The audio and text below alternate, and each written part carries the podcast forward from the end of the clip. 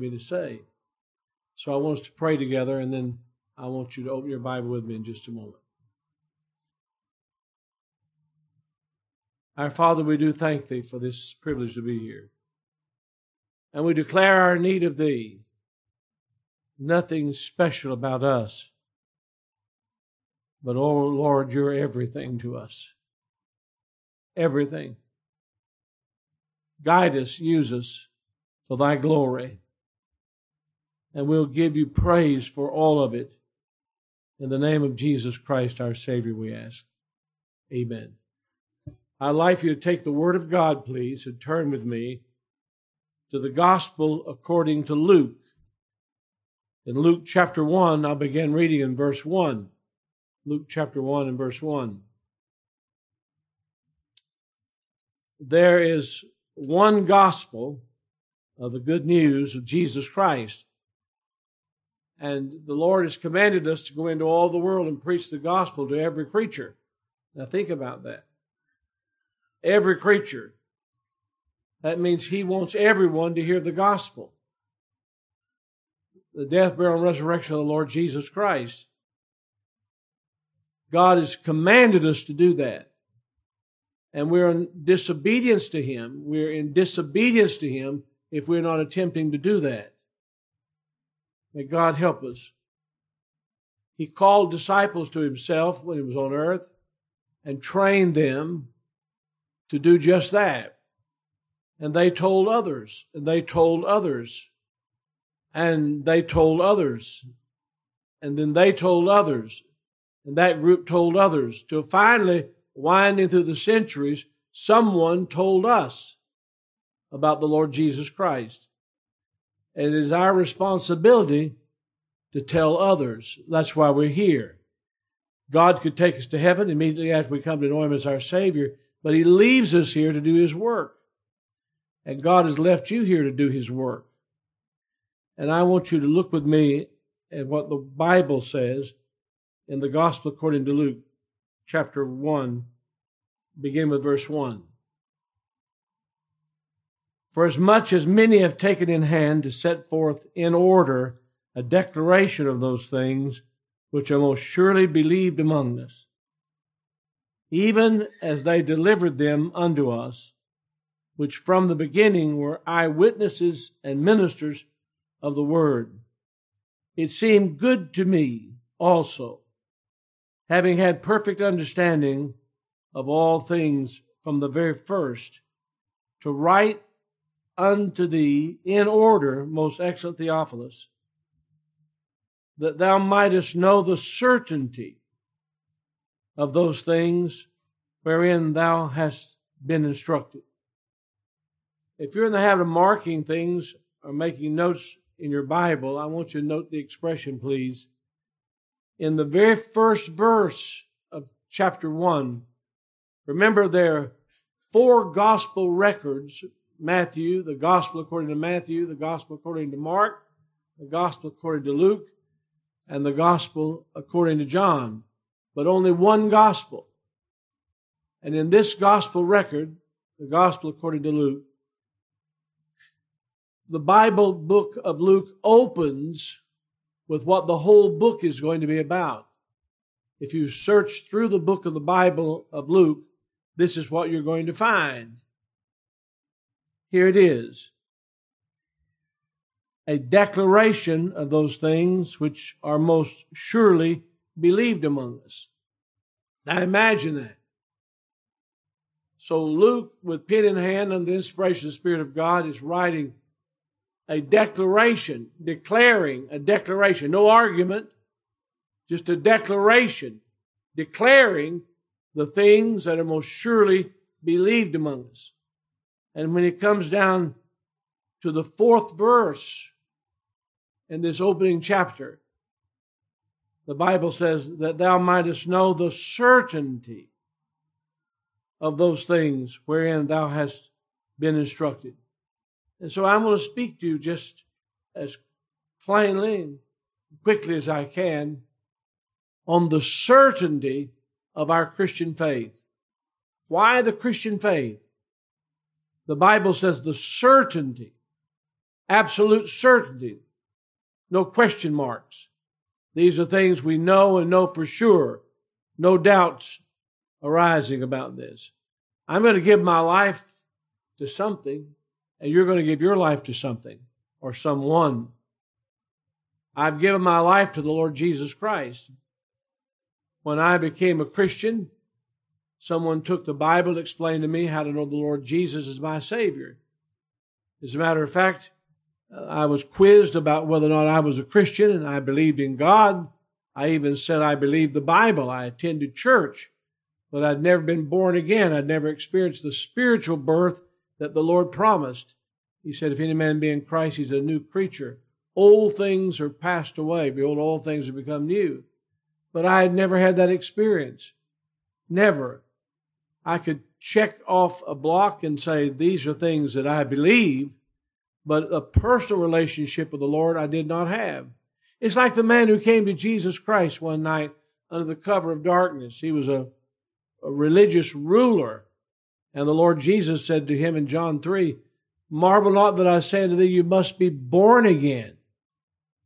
You were born once physically, you must be born again. You must have a spiritual birth. And that spiritual birth doesn't come just from a head knowledge or an intellectual agreement with what the Bible has to say or what someone says to you about Christianity. There's actually a spiritual experience that you have with God.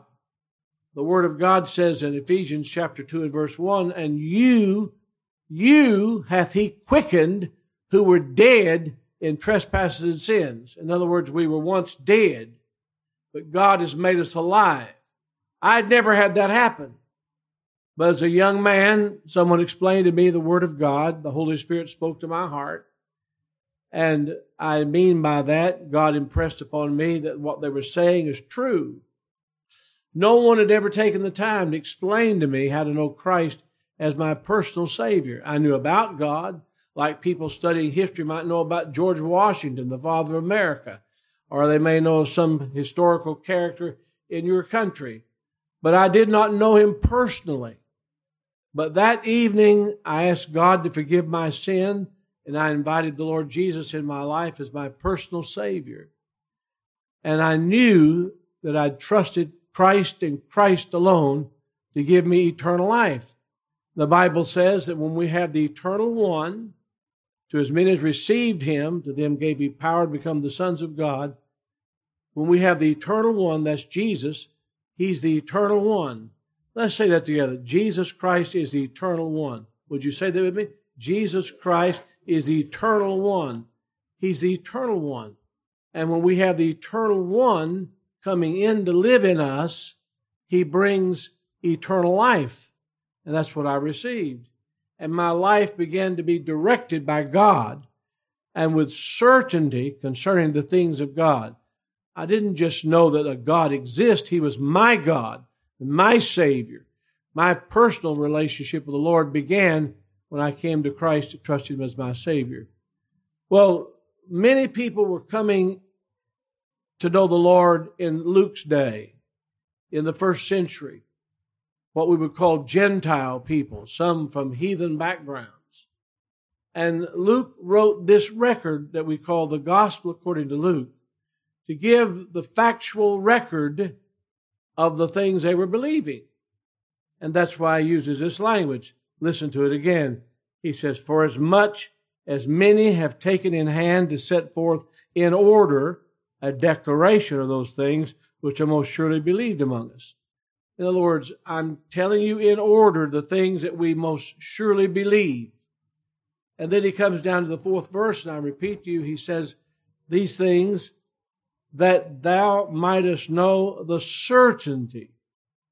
My faith is a certain faith.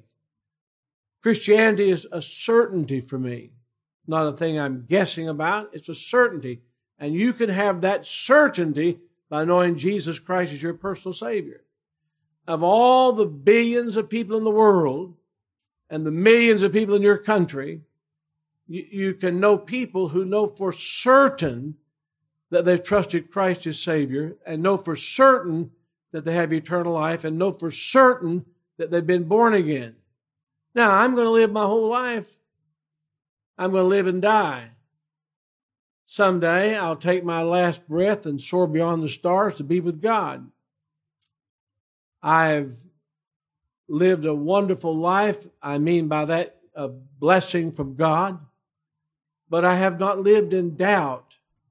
I've lived in certainty. What are these certainties? What are the certainties about the Christian life? What are the certainties of the Christian life that the Lord Jesus tells us about? I want you to write them down, would you please? And when I'm finished, I'm going to say, Do you know them? And you'll notice when we start reading through the gospel according to Luke, it's written to a person. His name is Theophilus. It means a person beloved of God. And the very first subject and certainty that he writes about, the first thing is the miraculous birth of Christ. The miraculous virgin birth of Christ. In chapter 2, verse 1, the Bible says, And it came to pass in those days that went out a decree from Caesar Augustus that all the world should be taxed. And this taxing was first made when Cyrenius was governor of Syria. And all went to be taxed, everyone to his own city. And Joseph also went up from Galilee out of the city of Nazareth uh, into Judea unto the city of David, which is called Bethlehem, because he was the house and lineage of David, to be taxed with Mary as a spouse wife, being great with child. And so it was that while they were there, the days were accomplished that she should be delivered. And she brought forth her firstborn son, and wrapped him in swaddling clothes, and laid him in a manger, because there was no room for them in the inn. Now, there are many people who celebrate Christmas, and many people who know about the birth of Christ, but they don't understand it is the miraculous virgin birth of Christ that we're certain of. He was born like no other person born. You and I were going through what we call natural birth. God designed human beings so they could give birth. And the first human beings on earth, God created by direct creation. But only one person ever came into this earth, only one person ever born that was virgin born and it was the virgin born Son of God. and so when Luke begins to write in order, in order, the certainties of the Christian life, he says, you must get certain and know certain the miraculous virgin birth of Christ. That God Himself became a man without ceasing to be God. Think of that. The Lord Jesus Christ is no ordinary man. God was robed in flesh. The word we use is incarnate. It means robed in flesh. God actually came to earth in the person of his son, and the Lord Jesus was born of a virgin. When Mary told uh, Joseph that she was expecting a baby, Joseph was alarmed. He wondered, how can she going to have, have a baby when I know I haven't had anything to do with her. Nothing in a physical relationship.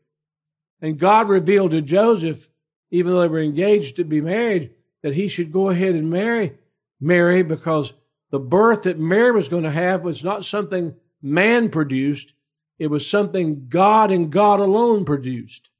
Jesus Christ is the virgin born Son of God, the only one who's ever come to the world that way. And it's because God came to be with us. He called himself Emmanuel, which means God with us. And the certainty of Christ is a certainty that you can't have about any other human being who ever lived on earth. The certainty of the miraculous virgin birth of Christ. There's a second certainty, and he writes about it also in this gospel record. It's the certainty of the sinless life of Jesus Christ. Think about it. He lived a sinless life. When you get to the fourth chapter of the Gospel according to Luke and you begin to read, you find that Jesus Christ, as a fully grown man now, called out the devil. Think of that. Face to face with the devil.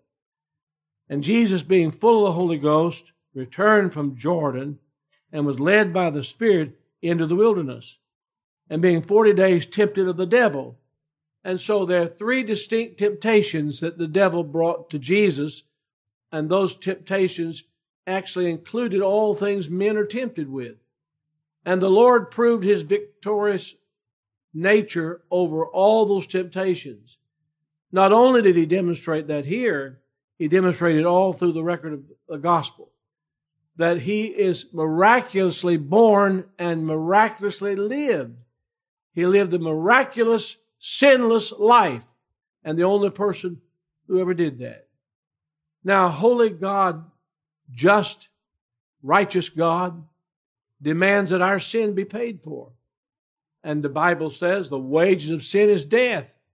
That means you are a sinner, I am a sinner, and we owe a debt. The debt is death and hell, separation from God forever. That's the debt we owe. What are we going to do about that? Only Jesus Christ, who never sinned, can pay our sin debt. He didn't owe a debt himself. He owed no debt to sin so he could pay our sin. And the Bible says he became sin for us. He who knew no sin, that we might be made the righteousness of God in him. The Bible teaches us in the 53rd chapter of Isaiah and other places that all our sins were laid on him. That means if you think about your life and every ugly, awful thing you've ever done or ever will do, or any other human being in the world has done, God took the sin penalty for the whole world and laid him on Jesus when he became sin for us. He who knew no sin, that we might be made the righteousness of God in him. And so not only was he miraculously born, that's a certainty. The second certainty is he miraculously lived, and he lived the sinless life. The only one who ever lived a sinless life on earth. He never sinned. And because he never sinned, he did not owe a sin debt. And because he did not owe a sin debt, he could pay your death and my death. He could pay the debt you owed and the debt I owed. No one else could do that. No one. All our sin was laid on him, and the billows of God's wrath were rolled on Jesus when he died for our sin. He became sin for us. Willingly, he died for us. So the certainty of a Christian life, the sure thing that we know is that he was miraculously born and lived a miraculous life, a sinful life. Then the third thing that Luke writes about in this certainty of the Christian life is that he died on the cross for our sin. He writes the detailed record, the most detailed record in the New Testament of the cross and Jesus' sacrifice for us is given in the gospel according to Luke. I wish I had the time to read all the accounts of it. Sometime in your leisure, perhaps you could read what the gospel records, that's Matthew, Mark, Luke, and John, write about the death of Jesus when he was nailed to the cross. He didn't have to die. As a matter of fact, Jesus said, No one takes my life from me. When he died, he died like no one else ever died. He gave his life. He willed it into God's hands. No one ever was able to do that. You can't do that. We have an appointment to die. Did you know that? The Bible says it's appointed man wants to die. But Jesus Christ faced death not for himself, but for us. He paid our sin debt. And the Bible tells us the record of it that when he died on the cross, he died for our sin. But here is another certainty. Not only did he die, but his miraculous resurrection. He rose from the dead. Remember, people came to visit his tomb. And when they came to visit his tomb, they got an announcement from the angels who was sent there to make the announcement. They said, He's not here. His body is not here. He died. Sure, he died and was buried in a borrowed tomb but he is risen from the dead. We know he was risen. We have the certainty that he was risen. And he said to his disciples when he was teaching them about this, one of the greatest things you'll ever read in the Bible, he said, Because I live, you shall live also. Now, my mother has died. My father has died. Grandparents dead. As a matter of fact, there's a death sentence on the whole world. You have it on you.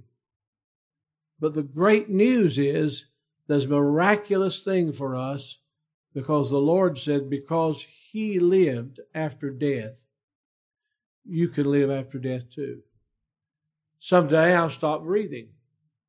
Someday my mind will stop working. I've been in the ministry 55 years. I've given all of my all of my adult life, all of it, to the ministry. I have no regrets about that. I wish I'd given him more. But what's after death? I have the guarantee or the certainty, and you can have the certainty, the certainty, the guarantee, and know for sure that after death, you'll be with the Lord forever if you know Him as your Savior. That's what the Bible teaches the miraculous resurrection of Jesus Christ.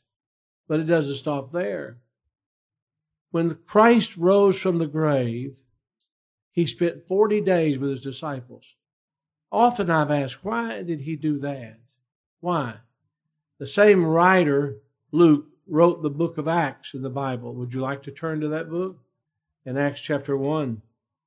The Bible says, The former treatise have I written, have I made, O Theophilus, of all the, the of Jesus that began to do, both to do and to teach. I wrote before about all Jesus began to do. Now he writes the book of Acts about what he continues to do. Until he says in verse 2 of chapter 1 until the day in which he was taken up after that he, through the Holy Ghost, had given commandments unto the apostles whom he had chosen, to whom also he showed himself alive after his passion, that's after his death, by many infallible proofs, being seen of them forty days, and speaking of the things pertaining to the kingdom of God. You may not understand this. You may have not heard this. Some of you may know it well. But when Jesus Christ died on the cross, he rose from the grave. But he didn't go immediately back to heaven. He spent 40 days just with his disciples, the resurrected Christ. He even said to them, Look into my hands and feet. See the scars. Look where I was crucified. He was risen from the dead and he wanted them to know it. He spoke with them. He ate with them. He commissioned them. And after 40 days, an amazing thing happened. We have the miraculous ascension of Jesus Christ. We don't hear enough about the Lord's ascension.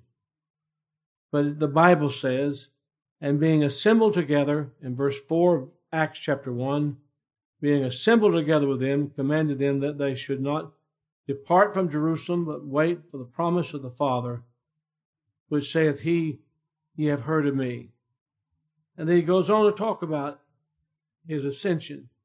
And the Word of God says, He commissioned them in verse 8 And ye shall receive power after the Holy Ghost has come upon you, and ye shall be witnesses unto me both in Jerusalem and in all Judea and in Samaria and the othermost parts of the earth. Why do you think we're here? Why do you think people would come from Knoxville, Tennessee? Why do you think somebody would spend millions of dollars establishing a school, employ a faculty, and train them? Why do you think people would do that and send them here or anywhere else in the world to give the gospel? Because it's obeying the clear command of Jesus Christ.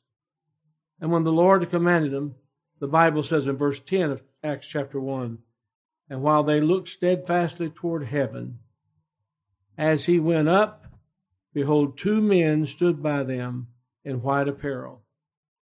They're seeing Jesus rise up to heaven. He had come from heaven to earth, and he ascends now. In verse 11, of Acts chapter 1 says, Who also said, Ye men of Galilee, why stand ye gazing up into heaven?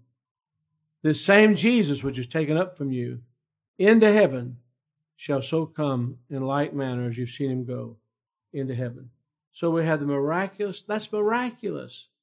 Can you imagine standing on a place called the Mount of Olives and watching Jesus like a rocket ascending into heaven? Why? Because the Bible says there's one mediator between God and man, the man Christ Jesus. I could stop right now. You could stop right now and start praying. We have the guarantee that our ascended Christ hears our prayer and we get strength from Him. We get direction from Him because of His ascension. He promised to hear us and intercede for us. There's one mediator, not a man, but the man Christ Jesus.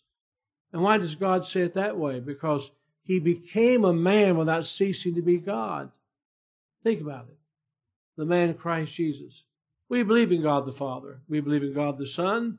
We believe in God the Holy Spirit because the Bible teaches that. And they are co equal, coexistent, eternally existent. And now the Son of God is at the right hand of the Father, ascended on high, where he ever liveth to make intercession for us. These are the certainties of the Christian life. So you can cry out to him, call out to him, and he will hear your prayer. But there's another certainty. He says, This same Jesus, which is taken up from you, shall so come in like manner as you've seen him go. We have the certainty that the Lord is coming again. I'm looking for and loving the appearing of the Lord Jesus Christ.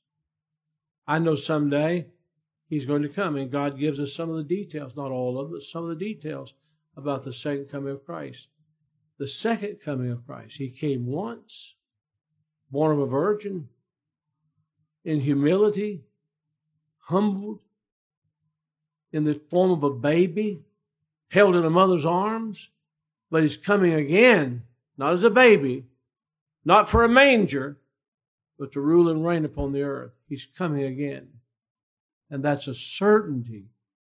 That's a certainty of the Christian life and he's coming again. Will you be ready for his coming? Do you know him as your Savior? Can I ask you a question that the man asked me years ago? Can I ask you a question that you'd give an honest answer to? I gave an honest answer.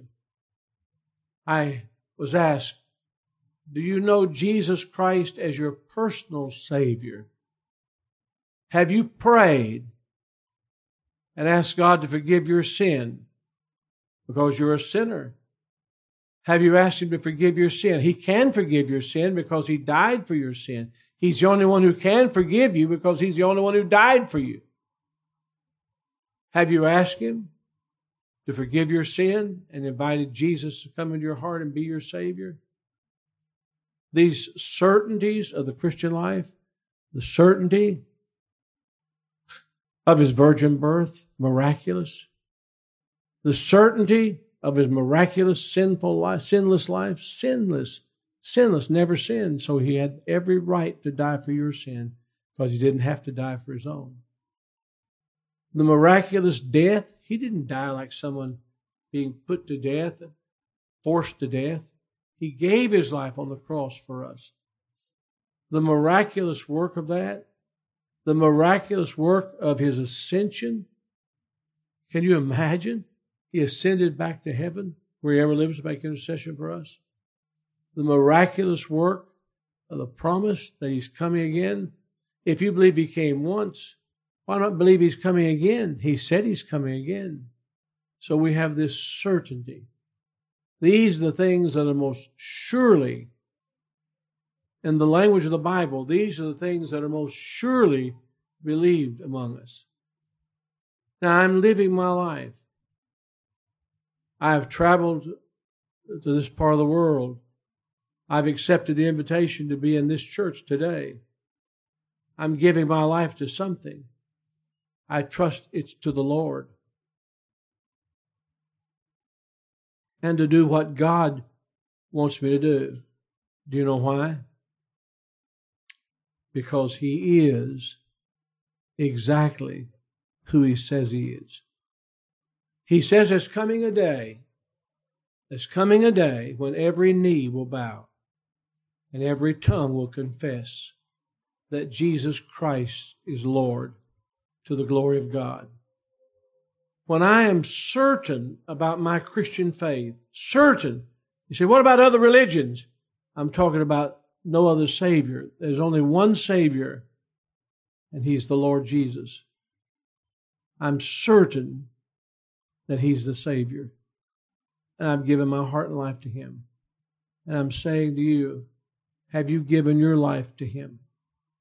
Do you have these certainties in your Christian life? May God help you. When my mother told me she had cancer, the doctor said she's got just months to live. My mother was frightened she was always frightened about death. The mystery of death was something she couldn't conquer. She just couldn't conquer it. I was very close to my mother because my mother raised four children by herself without my father. And when my mother knew that she was dying, she let me talk to her about the Lord. She let me talk to her about how to know Jesus as her Savior. And when she allowed that to happen, I said to her just what I've said to you. And I asked her if she would give her heart to Christ. Would she ask God to forgive her sin and trust the Lord Jesus as her personal Savior? And she did. And I was with her when she died, sitting on the side of the bed with her when she died. And I said, Mother, Mother, we've had a wonderful life. She said, Wonderful, wonderful, wonderful. And she assured me that she would see me again and I would see her again because of what we knew to be true about the Lord Jesus. And we've done this work. We established this church. We've trained young people and there's none finer we've ever trained than your pastor and his wife. They're here with their family because they believe in the certainties of the Christian life. They've given all to Him and they've made a wise investment. I'm asking you this day if you'd say, Lord, I'm convicted of my sin. I know that I'm a sinner. Forgive my sin. Come into my life. I trust Christ Jesus alone to be my personal Savior. Let's bow and pray.